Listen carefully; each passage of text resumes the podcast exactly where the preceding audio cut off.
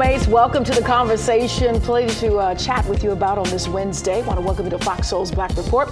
We're following the latest warning from the DEA about a dangerous new drug and millions who could lose their Medicaid benefits due to these new policies. I'm Courtney Hicks. And I'm Nicordelai Corte. Plus, how a black community in Florida is fighting to keep their land sacred and the black musician who's breaking world records. They're the stories that impact our people. Our news, our views, and our voice. So let's get into our first conversation of the day as Michigan will pay $600 million to settle lawsuits over Flint's water contamination. It's the largest settlement in the state's history. Now, those funds will be allocated to those affected, including minors exposed to contaminated water, property damage claims, special education services, and business losses.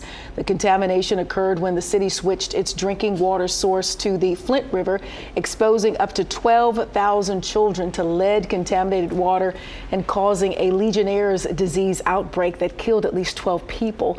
The Attorney General said the settlement provides compensation for the hardship and health effects suffered by the people of Flint. Can't put a price tag on that, though, Nick You're absolutely right. You can't put a price tag on it. And I think the fact that only 2%, 2% of these funds will go towards special education services mm-hmm. uh, in that county, and the remaining 8% will go to uh, businesses that have experienced their losses. Uh, $600 million sounds like a lot of money, you know, but considering the lingering impact uh, of the Flint water crisis, there are plenty out there that say, mm, may not be enough. And it's still an ongoing battle, even if it's just mental. A lot of people still aren't trusting the water. A lot of lives still have, have not gotten back to normal and probably never will. You're still suffering from the ailments um, associated with uh, this contaminated water. Again, you can't put a price tag on it. And just because, you know, the Flint story isn't in the headlines doesn't mean uh, the suffering doesn't continue, doesn't mean the efforts like with Little Miss Flint is still continuing.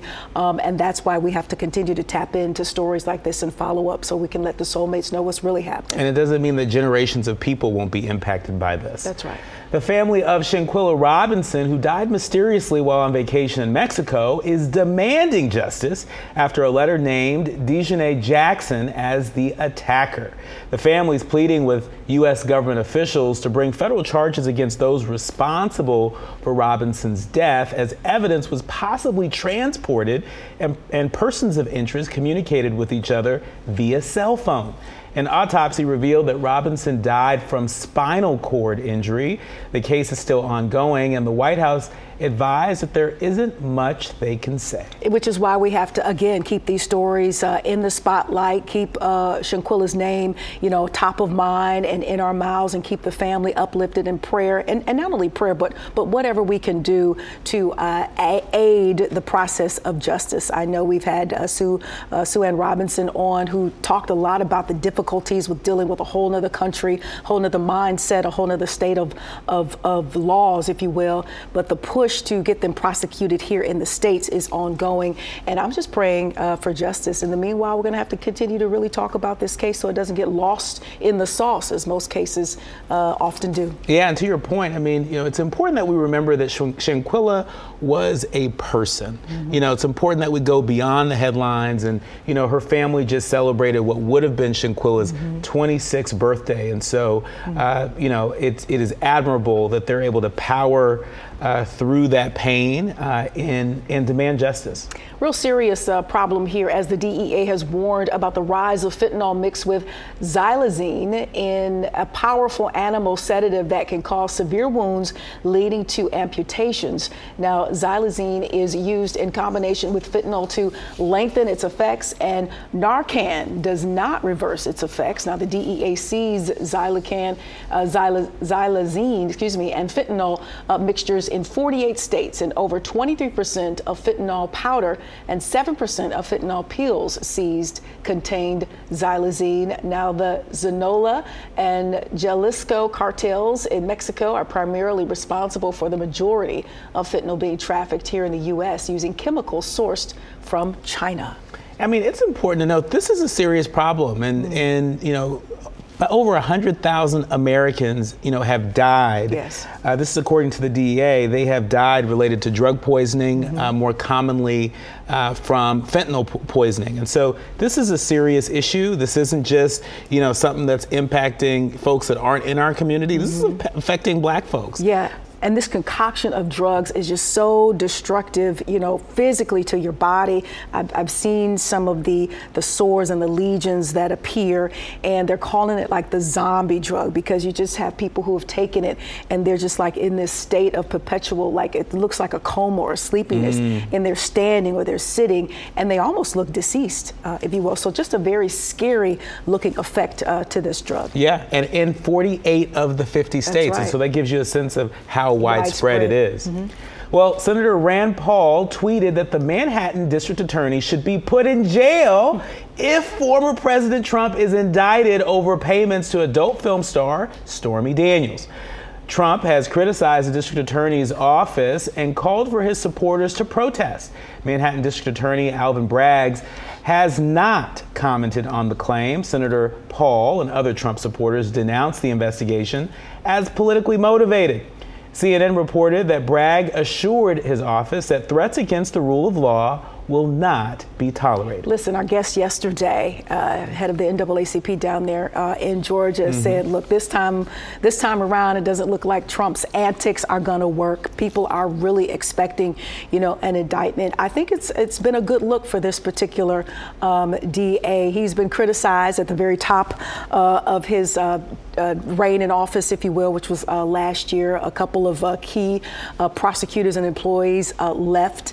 Um, he's been criticized with this soft approach uh, on, on, crime there in that Manhattan area. But I think this case, as has moved along, because he's got some criticism on dragging his feet with this particular Trump situation. But I think as it's moved along, he is really finding his footing, and he's going to do what he feels needs to be done. He was just going to take his time and not allow anybody to push yeah. him into anything that was uh, too premature. But he seems to be standing his ground uh, this time around, and I think he's gaining some fans here. And it's, and it's interesting to see so many Republicans really sort of circling their wagons around the district attorney. Mm-hmm. Uh, you know, Senator Rand Paul tweeted uh, that a Trump indictment would be a disgusting abuse of power. I think what's an abuse of power is being a sitting United States senator, you know, and you know threatening, you know, a DA seeking to undermine an active investigation Mm-hmm. You know, I think that is a heinous abuse of yeah. power. Speaking of undermining, a bomb threat was called into a lower Manhattan court on Tuesday just before a judge was set to hear a $250 million lawsuit against former President Trump. Now, the courthouse was closed and searched, and authorities found the threat was unfounded. This civil rights lawsuit alleges that Trump, his company, and family inflated the value of their real estate assets Trump attacked New York Attorney General Letitia James on social media following the news of the bomb threat, calling for a congressional investigation and calling the lawsuit, quote, completely bogus. Of course he said that. Of course he's calling it completely bogus. I mean, we're just seeing just another example. Talk about abuse of power, mm-hmm. right? You know, this is a former president that, you know, it seems that every twist and turn is seeking to undermine, you know, this investigation. Mm-hmm. Um, it, it is an a, alleged indictment. It hasn't happened uh, yet. Uh, but you know, this is going to be you know tough, I think, for the country, um, especially as we're heading into the 2024 election. I think you're gonna you're gonna see the former president continue uh, to politicize uh, this very issue. Yeah, I don't think the distractions this time around, like like they were, like they worked in his presidency. I don't think the distractions and, and what he puts out on social media. I don't think people are falling for the banana in the tailpipe as maybe they once did, with the exception of his his very close uh, followers and supporters. Well, a white supremacist group leader, Nicholas Welker, was arrested in San Jose, California on Tuesday for conspiring to make death threats against a Brooklyn based journalist. His complaint alleged that Welker conspired with others to make death threats against a journalist who had reported on the extremist group. Now, according to the complaint, the Feuerkrieg Division is an quote internationally racially or ethnically motivated violent extremist group that encourages attacks on racial minorities, the LGBTQ plus community, the U.S. government, journalists, and critical infrastructure. Welker could face up to five years in prison if convicted. If, if guilty, um, you know, let's hope he experiences the full extent of the law and gets what he deserves based upon, you know, whatever he is found to be uh, guilty of. And it just, you know, stories like this just continue, continue to perpetuate the fight uh, for justice and equality. And that, uh, you know, we can't, we can't throw our hands up. We can't grow weary of it. Uh, there are people who are just as adamant about the opposite side of your perspective as you are about your perspective and your position. And this is, this is proof. Yeah, and people should ha- be able to have differing perspectives, differing opinions, you know, without fear for their That's life, right. right? And so right. for some of us that check multiple boxes, you know, Mm-hmm. as folks that are black, as folks that are LGBTQ, as folks that are journalists, right? You know, we shouldn't have to live in fear that just by reporting, you know, the facts Mm-hmm. and sharing our perspective uh, with a larger audience that that, that makes our life at risk, it puts our family's life at risk, Mm-hmm. and quite frankly undermines uh, the freedom of the press and our freedom of speech. Speaking of uh, journalists and, and the press, let's go to Mississippi where news anchor Barbie Bassett was fired from WLBT in Jackson after making racially insensitive comments on air. Now, during a segment on Snoop Dogg's wine collection, this was back on March 8th, Bassett used the phrase fo shizzle my nizzle. Now, we all know what that means. The comment sparked backlash on social media, resulting in her termination after 20 years with the station. Now, this isn't the first time Bassett has been accused of making racist remarks and had previously issued an apology in response to the recent incident. Bassett apologized for her comment and expressed a desire to participate in training to better understand history and people. What say ye, I think if anything, she's guilty of being tone deaf. You know, I mm-hmm. think you know there are plenty of people out there that you know sometimes you know um, say things that they regret. You know, and, and when you have the awesome responsibility of being able to sit at a, a news desk like this, uh, you know uh, that uh, pressure uh, exists to get it right. Uh, but in the past, she had you know used the term "grand mammy," uh, which you know to some She folks in the. South, you know, you know they think that that's fair game. But for other people, you know, calling anybody a mammy, that that is And a some non-starter. Some argued, was it in within context? I mean, they were talking about Snoop Dogg. You, you can say whether it was or not. Maybe it just wasn't for her to say it as a as a as a white woman, especially with her having a checkered past with some of the comments that she made.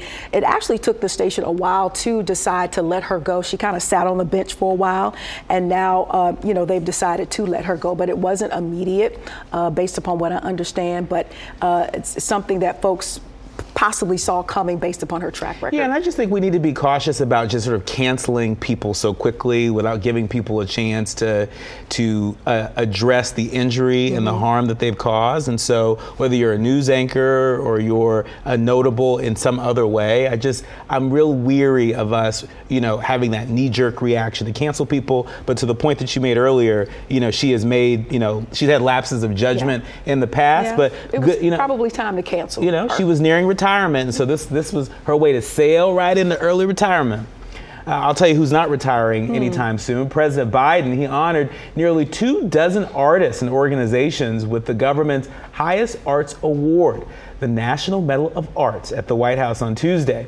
Among the honorees were Gladys Knight, Yeah. Bruce Springsteen, Julia Louis Dreyfus, and other musicians and writers and performers. The pair of medals marked the highest award given to artists by the United States government. The ceremony was delayed due to COVID 19, and the recipients were the 2021 winners. Miss I've got to say, also, you know, shout out to Dr. Johnnetta Cole, uh, who received an award, and Bryan Stevenson, uh, the founder of the Equal Justice Initiative, a personal hero. He also got a medal. Yeah, it, it's just good to see uh, Queen Gladys. She is one of our crown jewels. Yes. You know, when you talk about the upper echelon, or the, the, the most, some of the most respected folks in, in the village. Yeah. Uh, and it was just good to see that that honor finally came back around. It's interesting to hear that, you know, they're still playing catch up on uh, events that were, you know, canceled due to the uh, Mm-hmm. pandemic, seeing as though we're about three years out. So hopefully they can continue to play catch up, and those who uh, were honored or need to be honored uh, will get on that will get on that stage and, and get their just due, like Miss Gladys. And Miss Gladys was looking good. She you see was Miss Gladys?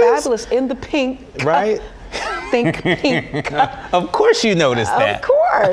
Coming up, a ban to stop the sale of Skittles. Mm-hmm. Please. We'll tell you where this is happening and where a push to stop selling other snacks as well might be happening. You're watching Fox Soul's Black Report.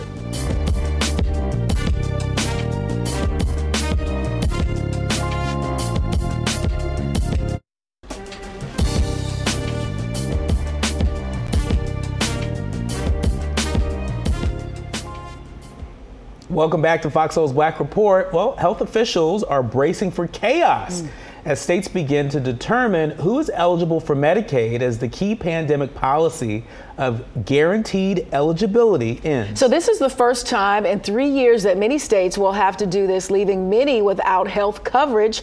The Biden administration is giving states a year to go through the once routine process of sorting through Medicaid rolls, though some are moving much faster. Arkansas, for instance, will speed through the redetermination process in only six months citing cost concerns and the goal of Governor Sarah Huckabee Sanders to push people to, quote, escape the trap of government dependency? Well, first and foremost, hmm. that is a that is a, a, huge task to go through and see, you know, who does and, and who doesn't.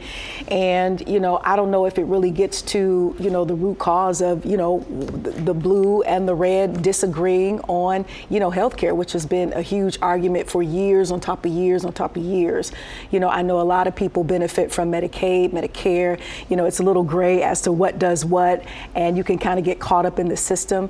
Um, um, you know, whatever, you know, they are attempting to do, whatever they are attempting to um, define and clear up, I, you know, I still think we get we get lost in the bureaucracy of it all. And at the end of the day, people need reliable health care to take care of themselves and their families. Yeah, well, there's a lot of people that rely on Medicaid. Mm-hmm. Medicaid works. Medicaid was a, a, an essential part of the social safety net during the darkest days of the pandemic. Mm-hmm. And so, you know, just to let people sort of fall off of a cliff in terms of support from that program doesn't seem right. At all. Uh, the majority of the states that are making this transition are giving people till, you know, May or June, you know, to, to sign up for uh, other healthcare plans.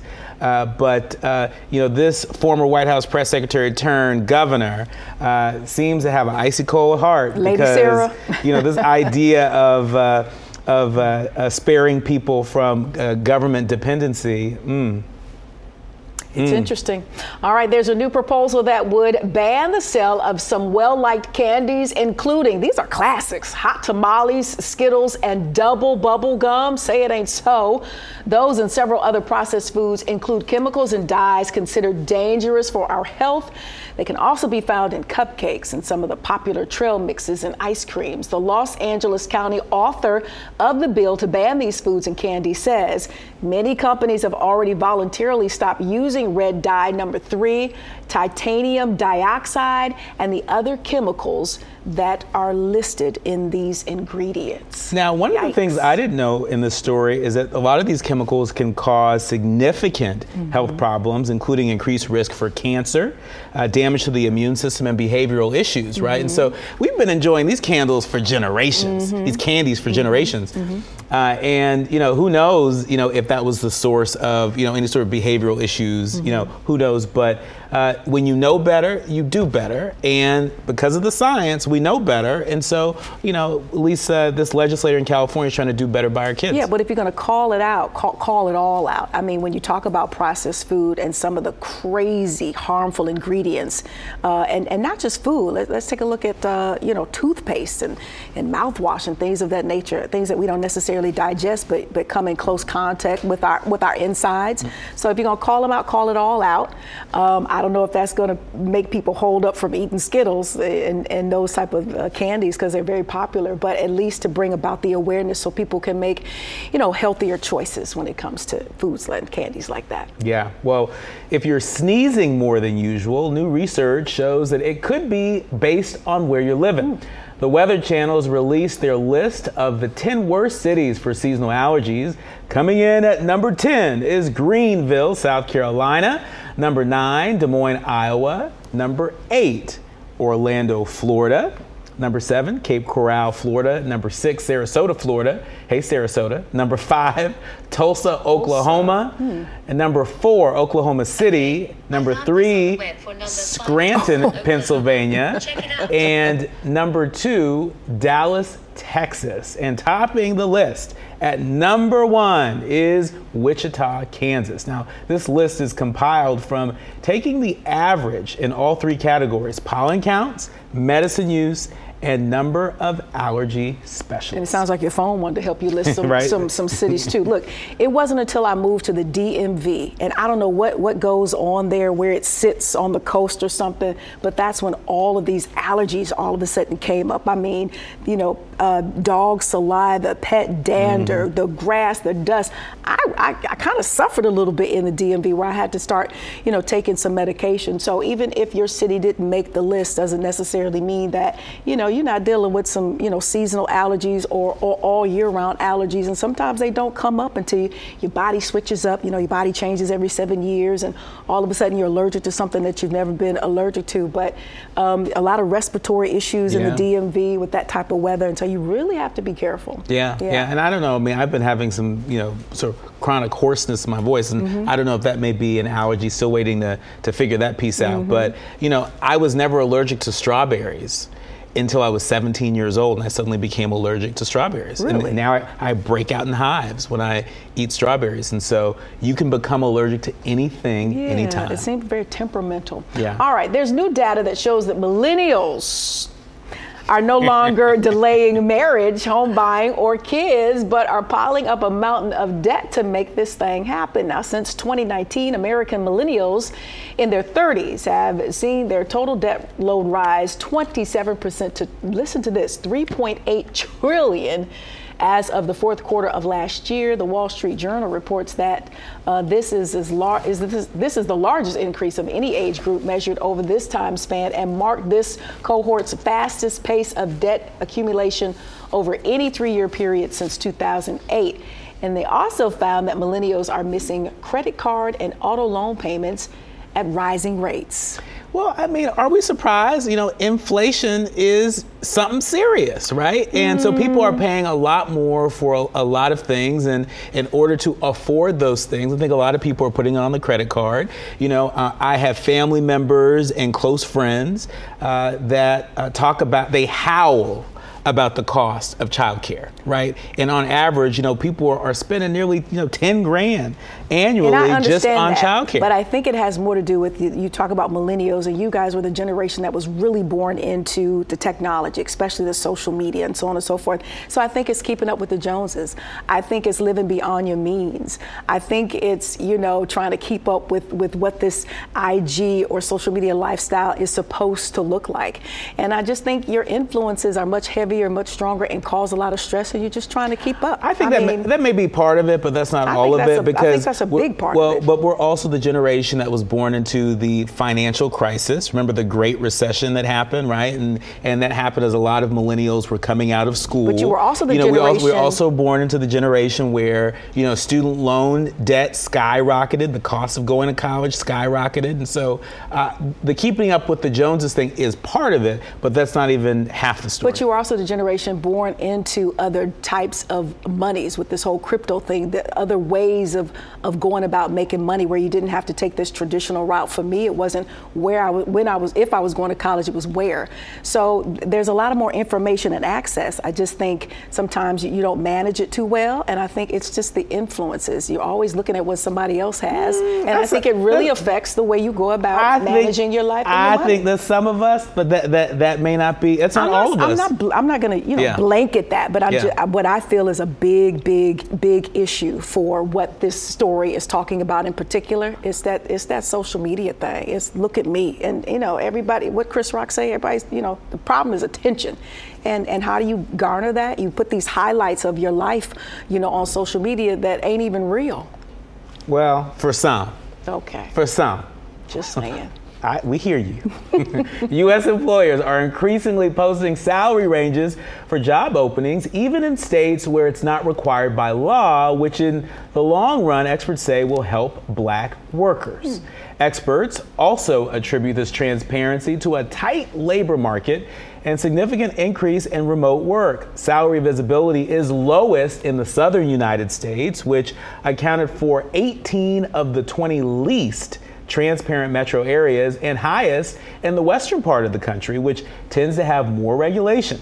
Advocates say it's a trend that benefits women and people of color who statistically fare less well in hiring negotiations. I think it's great, the transparency, uh, but, you know, how much is it really going to help change and shift? I mean, that's been a long, drawn out debate, conversation, fight, you know, as far as the statistics are concerned.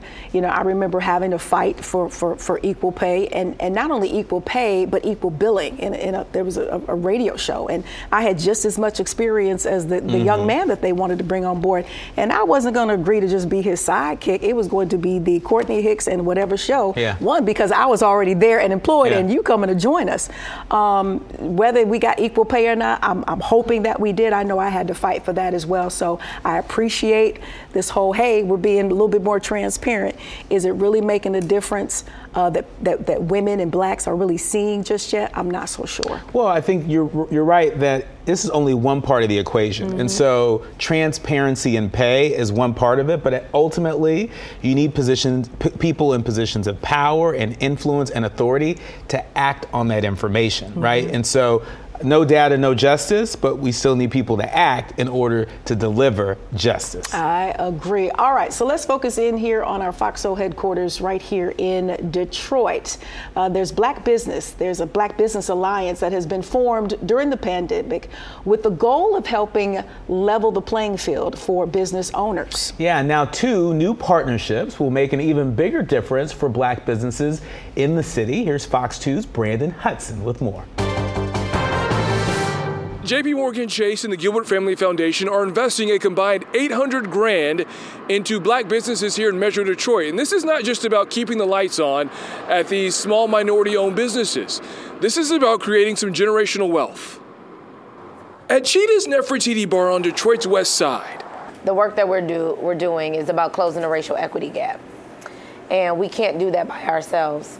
We sat down with Charity Dean, president and CEO of the Metro Detroit Black Business Alliance, about a big investment from two well known brands in Detroit a $600,000 commitment from the Gilbert Family Foundation, and another $200,000 from JP Morgan Chase. What it means is that you know they're joining the fight. When we first started um, Metro Detroit Black Business Alliance, we had a partner in Gary Torgow and Huntington Bank um, that said we believe in what we were trying to do in Metro Detroit. Dean, an attorney by trade, started MDBBA during the pandemic. Think of it as a nonprofit which does the work of a chamber of commerce. A 2020 report by the Pew Research Center says only 3% of American businesses are black owned, compared to 86% owned by whites. Black businesses are also more likely to close sooner. Before MDBBA was formed, at least in the city of Detroit, you had the blackest city um, in the nation with no real advocacy. Um, and so we started the Metro Detroit Black Business Alliance um, to provide an opportunity for black businesses to have a voice. Two years later, MDBBA has 800 members and has secured $9 million in capital. Its new partnership with the Gilbert Family Foundation and JP Morgan Chase will help businesses including Cheetah's Nefertiti Bar I'm a fan of Cheetahs. I live right down the street. Right. Uh, but really, we actually connected with Dominique, the owner of Cheetahs, during the pandemic. Uh, she needed help for her business, and so we were able to help uh, Dominique navigate city government. We've been able to help her get funding. She's expanding. She's moving next door. Um, so great things are happening for Cheetahs. Charity Dean says what's next for the Metro Detroit Black Business Alliance is to sit down with the city about creating an office for small businesses. On Detroit's West Side, I'm Brandon Hudson, Fox 2 News. It's our buddy uh, Brandon Hudson. Thanks so much for that. Listen, uh, you know, I'm from the West Side, and you know everybody's familiar with the, the, the mile roads here. So Six Mile, Southfield Freeway, that's my area. And I, there's a meat market that I frequent, and I go up Six Mile, and I take a look at all of the abandoned mm-hmm. buildings, and there's still the business signs up. And I know these at one point were black-owned businesses. Some are still hanging in there. Some are f- doing fairly well. But every time I ride down Six Mile, I'm like, this was somebody's dream. This was somebody's vision. This was some somebody's hope. This was somebody's, you know, chance, opportunity, risk that just didn't make it.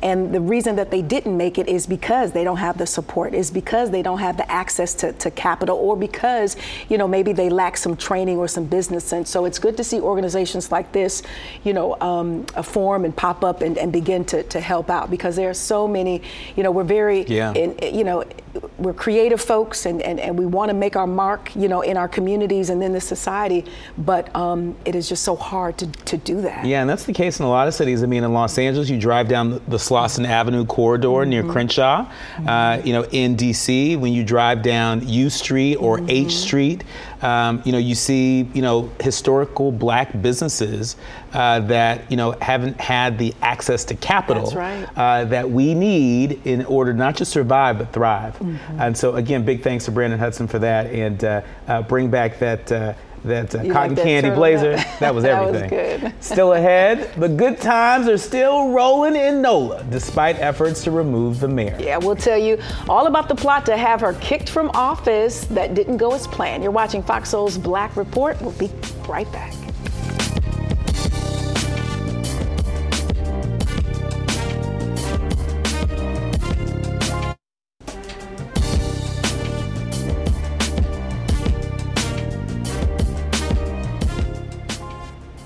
Welcome back to Fox Soul's Black Report. So let's go to Kentucky now, where residents of Louisville are pushing for the passage of a city ordinance designed to stop gentrification. That's right. The ordinance would prioritize residents of eight areas for municipal assistance programs and create a pathway to restore land that was wrongfully taken from families by the government. Shameka Parrish Wright, head of Vocal KY, believes the ordinance is necessary to halt gentrification and assist locals in transitioning from surviving to thriving. Metro Councilman Jecorey Arthur sponsored the proposed ordinance, which he expects to file for review soon. I mean, this is significant, mm-hmm. you know, because I think a lot of folks are trying to figure out how to combat gentrification, um, how to, to keep black communities and the character of, of, of communities uh, intact. Uh, and so this is a very interesting proposal.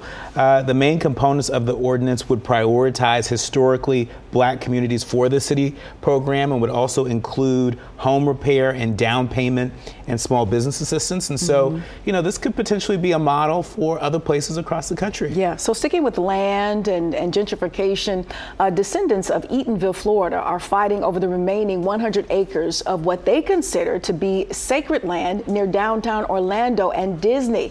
Most of the town's land has been sold to developers, and the remaining 100 acres was valued at over $20 million.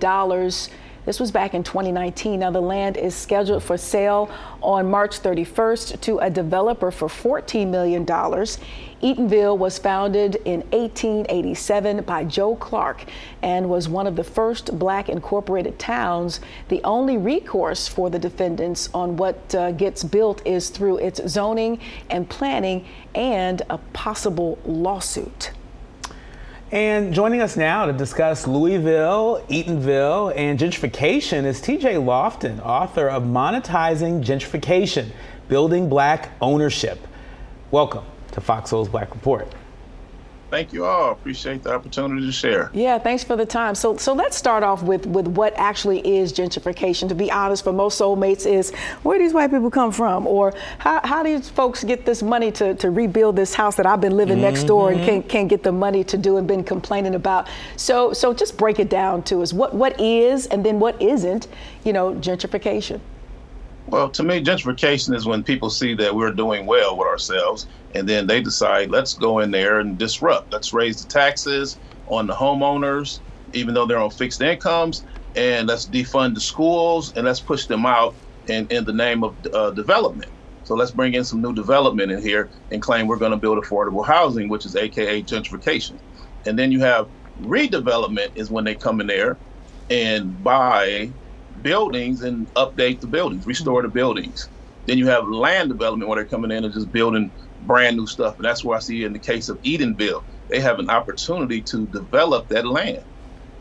Well, when we look at stories like what's happening in Louisville and Eatonville, how do we work to take back the land? How do we build black ownership? Well, we should have known. We should have had a. They should have known how to structure that. Me as a developer, as a real estate expert, I would I would have went in there first and said, okay, we're interested in not selling it to you, but partnering with you on the first hundred acres, and we're looking for, in honor of the uh, Robert uh, I would like to create the vocational schools there. So let's create some small business incubators. So meaning some businesses, meaning you only have one business there right now, Family Dollar. So if we created a lot of black owned businesses, if they built those and put those in the front, then I would have okayed them putting so many houses in the back, but it would have had to been built by the local residents of Eatonville. Yeah. That way we could have created money. TJ, this, is, this has been your, your ministry uh, for a while. You have dedicated a lot of time and effort to this uh, very topic here. You've, you've crisscrossed this country over 24 states analyzing gentrification. What are some of your findings through your, through your travels? Well, I look at, I'm from Compton, California, and I looked at when Elon Musk moved into Compton or Hawthorne, California. Mm-hmm. You know, I had a strategy. I knew that he needed to expand. So immediately I, he came in and I used to own tow truck companies, uh, lowrider shops, uh, paint shops, transmission shops. So I started looking at all of those businesses were being harassed by the city. So I immediately realized that must be that new Elon Musk guy who just recently sold SpaceX. I mean, mm-hmm. uh, PayPal. So we started buying the land up around his office so that he could not expand. And I told all the, the gentlemen who had the money to buy up all the houses so he could not expand because I knew he needed X amount of these houses so that he could get what he needed to eminent domain the rest of the city. So eventually you saw that he left California. Mm-hmm. But that came from us. We have a, a structure. We have an infrastructure. Uh, Cal, Cal, Compton, California, Los Angeles, Hawthorne, that's the capital of lowriding. That's the infrastructure of custom car restorations. That's the custom car restoration capital. So there's they're very liquid there. The African Americans there are very liquid. That it was no problem to go back and buy the houses up, et cetera, et cetera. So that's what we need in Eatonville. We should be, we should have an infrastructure. We should have an infrastructure in Eatonville where we're producing things, accommodating this construction, this housing market. They mm-hmm. should be there making brand new doors, making you know granite countertops, making cabinets, so that they can tap into this humongous industry of not enough uh, homes to go around. They can supply the things that these developers need right there in Eatonville by, and that'll fall again. That'll go back into the teaching the youth about vocational skills. Mm-hmm. TJ, but we also can big supplier. Can you hear me? Yeah, oh, yeah. yeah. TJ, we know that you have a connection to the late Dr. Sebi and uh, building black ownership. Can you tell us uh, a little bit about what you learned from Dr. Sebi and, and about uh, that effort? Okay, it was Dr. Sebi. Dr. Sebi taught me when we met, he knew that I had the infrastructure mindset of building whole complete industries. So what most people don't realize is he not only cured the AIDS, the cancer, and those diseases, he also had recipes for uh, plant-based meals where we can pl- replace the rice with quinoa, et cetera, et cetera. So my job with Dr. Sebi was to help him to create chain stores of plant-based pizza, plant-based tacos, you know, just black-owned plant-based uh, alkaline food restaurants that we own and control. Because, like I said, Dr. Sebi was a genius when it came down to the recipes. Mm-hmm. He knew exactly what vegan meant and what we needed. So, JT, so that, that was my job to help him with. Is, is there any good that has come from or can come from gentrification? I remember when former uh, President Bill Clinton, I believe he came out of the White House and, and moved uh, into a, a, part of Harlem. It brought a, a lot of attention to Harlem, um, some good in some sense. So, you know, as we wrap up this conversation, is there any good that gentrification can do for our communities?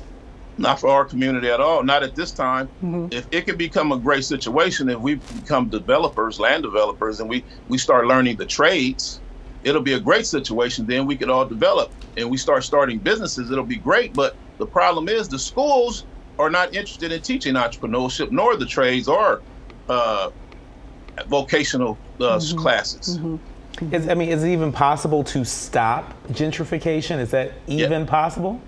Yes, absolutely.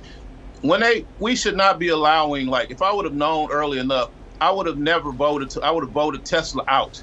I would have never let mm. Elon Musk come into uh, Hawthorne, California, because we can prove that he has no African American employees, but maybe two or three.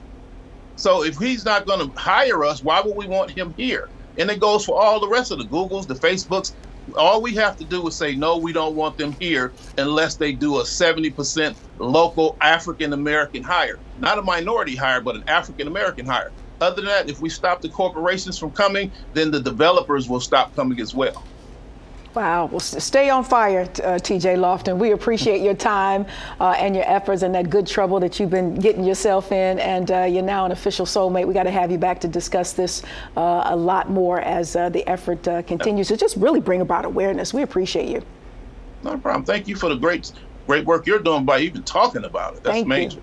Thank indeed, you, brother. Indeed. Appreciate you. Likewise. Well, the effort to recall New Orleans Mayor Latoya Cantrell has failed following an official count of petition signatures released by the Louisiana governor's office on Tuesday. Although the petition sheets contained over 67,000 signatures, most were declared invalid by the registrar. Governor John Bel Edwards announced that only 27,243 of the signatures were valid, falling about 18,000 short of what was needed to force a referendum. I, I, don't know how concerned my sister was. I don't. You know, she's very active on social media, you know, out and about with Mardi Gras, dancing, you know, and despite some of the uh, backlash she got via those floats that, you know, made fun of mm-hmm. her administration and her mayoralship. Uh. But listen, um, you know, there was some kind of quiet confidence there where she knew she was not going to be, um, you know, taken out. And uh, it has been proven. Uh, uh, in this in this latest uh, development here, and it looks like she's here to stay at least for now. Whether you agree uh, with her being off in office or not, a lot of people who are for her say, look, she hasn't been involved in anything more than any other mayor. Um, you know, could it be because she mm-hmm. is a mm-hmm. black female where she's been unfairly uh, targeted? You know, New Orleans uh, politics is messy, and uh, so you know add mayor and stir. Well, so and, she still has a lot of supporters. And politics in a lot of places is is very messy, mm-hmm. and you know the fact that uh, you know we can't ignore the fact that these recalls are, are tactics being used mm-hmm. by some folks mm-hmm. um, to muck things up mm-hmm. and prevent uh, progress from happening. We've seen it on the state and local level in a number of different states. And so, you know, Mayor Cantrell is just the latest uh, elected official, sitting elected official, to fight back against this tactic. All right, it's time to celebrate. And today we celebrate Black History with a twist of Black Girl Magic in honor of Women's Her Story Month. That's right. A 2018 Florida A&M University graduate just became the first black woman to ever become a neurosurgeon resident at Vanderbilt University. Tamia Potter is currently going viral mm-hmm. on social media from her recent tweet of the news. I mean, she is just all over the place. We talked about this this morning in our meeting. She tweeted, My first job was a certified nursing assistant at 17 years old mm-hmm. in 2014. Today, on March 17, 2023, I was blessed to be selected as the first African American female neurosurgery resident to train at Vanderbilt University Medical Center for neurosurgery. Uh, we want to say and give a big congratulations to, to Mia Potter. And let me tell you, first and foremost, Vanderbilt is no joke, honey. That's, That's right. like the Ivy League of that little area. And then to be studying what she studied and just everything you had to dedicate just to get to this point. Right. And now the real, real work begins and uh, nothing but the best for her. That's nothing right. but That's the right. best. And, and tis the season. There are so many stories on social media right now yes. of uh, medical students matching, mm-hmm. right? Uh, you know, they are matching with whatever medical institution they're going to continue to uh, to hone their skills at. And so, congratulations to her and yeah. so many out there. We know there's a shortage of black nurses and mm-hmm. doctors, and so uh, she's doing the work to, to, to address that. Mm-hmm. Up next, The Weeknd. First, he was the most streamed artist, and now he's breaking world records. Yeah, we'll tell you about the Guinness World Record he has set for the first time ever. There he is. You're watching Fox Soul's Black Report. We'll be right back.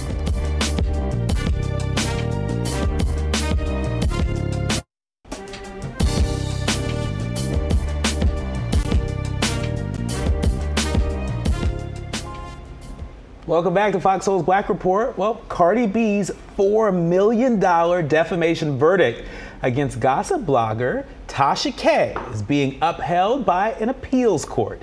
The verdict against Tasha K came after the blogger made salacious mm. claims on YouTube about drug use, STDs, and prostitution.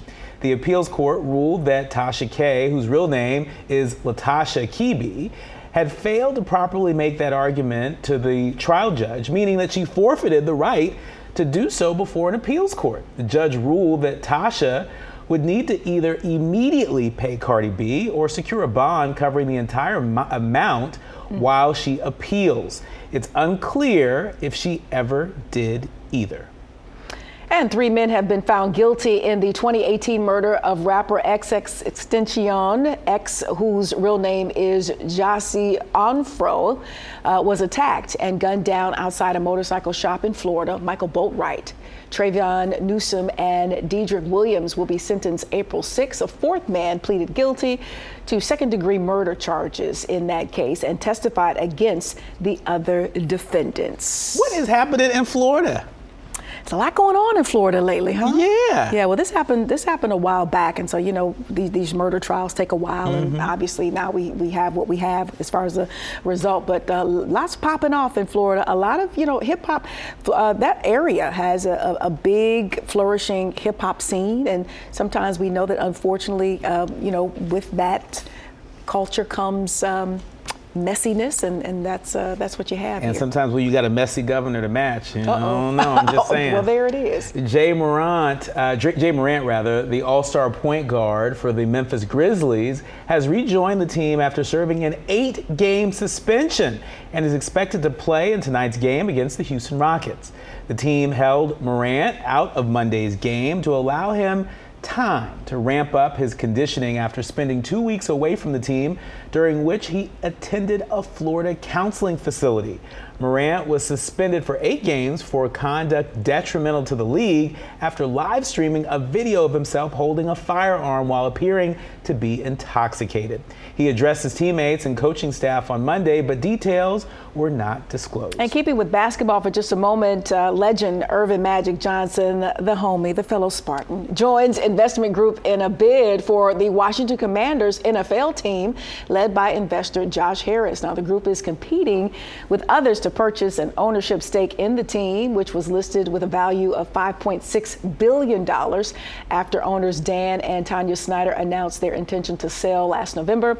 Johnson, who was already part owner of the LA Dodgers, previously teamed up with Harris on a failed bid to buy the Denver Broncos. It remains unclear how much Johnson is willing to contribute to the purchase. But whatever he's willing to contribute, if he's a part of this purchase, uh, herein lies some progress and maybe NFL ownership.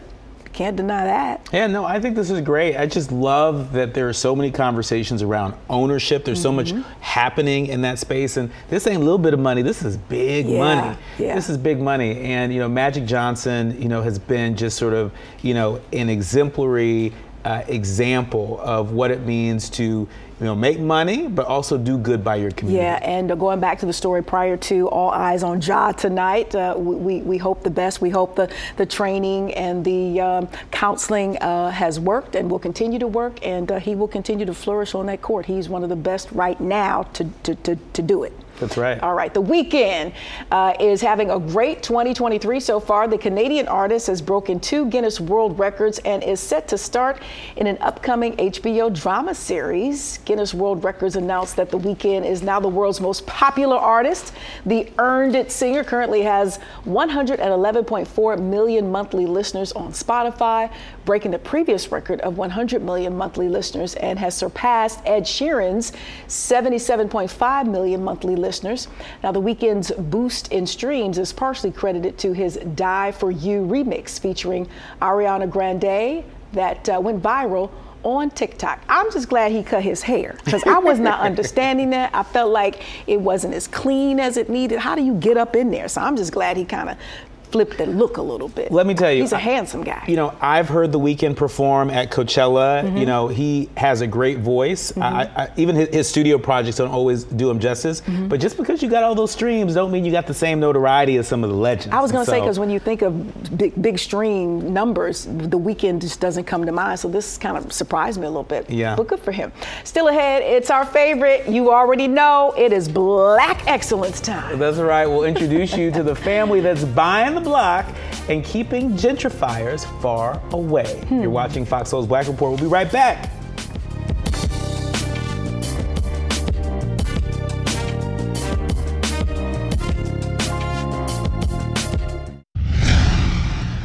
And we are back. You see it. You see it right now on Fox Soul's Black Report. It is time for Black Excellence. All right, we want to introduce you to Dr. Tarcia and Derek Hubert from Lott, Texas, who purchased an entire block of abandoned commercial property to feature black-owned businesses in the community.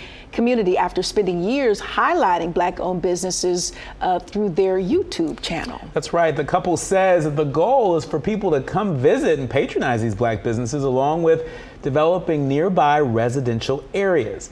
Construction is in process for a wing restaurant, a coffee shop, and other restaurants as the plan is to have the block up and running just in time for the summer. Additionally, the Hubers uh, wants the location to be an option for people looking towards retirement. So there's, there's that residential component there. So congratulations to them. For today's stories and more, access Fox Soul's video on demand on any of our streaming partners like Samsung Plus, YouTube, Roku. You can check out past shows and other Fox Soul content when you visit foxsoul.tv. And don't forget, Soulmates, when you download that Fox Soul app, it is absolutely free and you can be with us all day, every day, because we would want to do the same with you. That's right. That's right. Yeah. And it's and it's all free. It's It all is. free. So they ain't got to worry about that. At but all. but you know the cost of, of gentrification. Mm-hmm. Uh, you know it is. Well, that's uh, the. I feel like that's the flip side. So we, we talked to JT about you know some of the negative aspects, but you know that story that we just tapped into. I think that's a positive of, of it's black on black gentrification, which is which is a, a good thing. Yeah. I mean, I really like what they're doing in Eatonville. Mm-hmm. uh, I'm sorry, in Louisville, what they're experimenting with in terms of what happens if you make it sort of a, a historical district and you provide folks with down payment assistance. Mm-hmm. Give people the tools to be able to stay in their neighborhoods after there is redevelopment. Mm-hmm. We also need to be a part of the process. If you're going to build and upgrade, we need to be a part of the process. We need to be the builders. We need to be the contractors, and so on and so forth. I think that's what uh, Yeah. the interviewer was saying earlier as well. And I think that city council member in Louisville understands that. And So we'll continue to keep our eye on that and more. Thanks to all of you for joining us. Um, I'm Nick Cordelai Cortez. and I'm Courtney Hicks. Until next time, soulmates, stay lifted.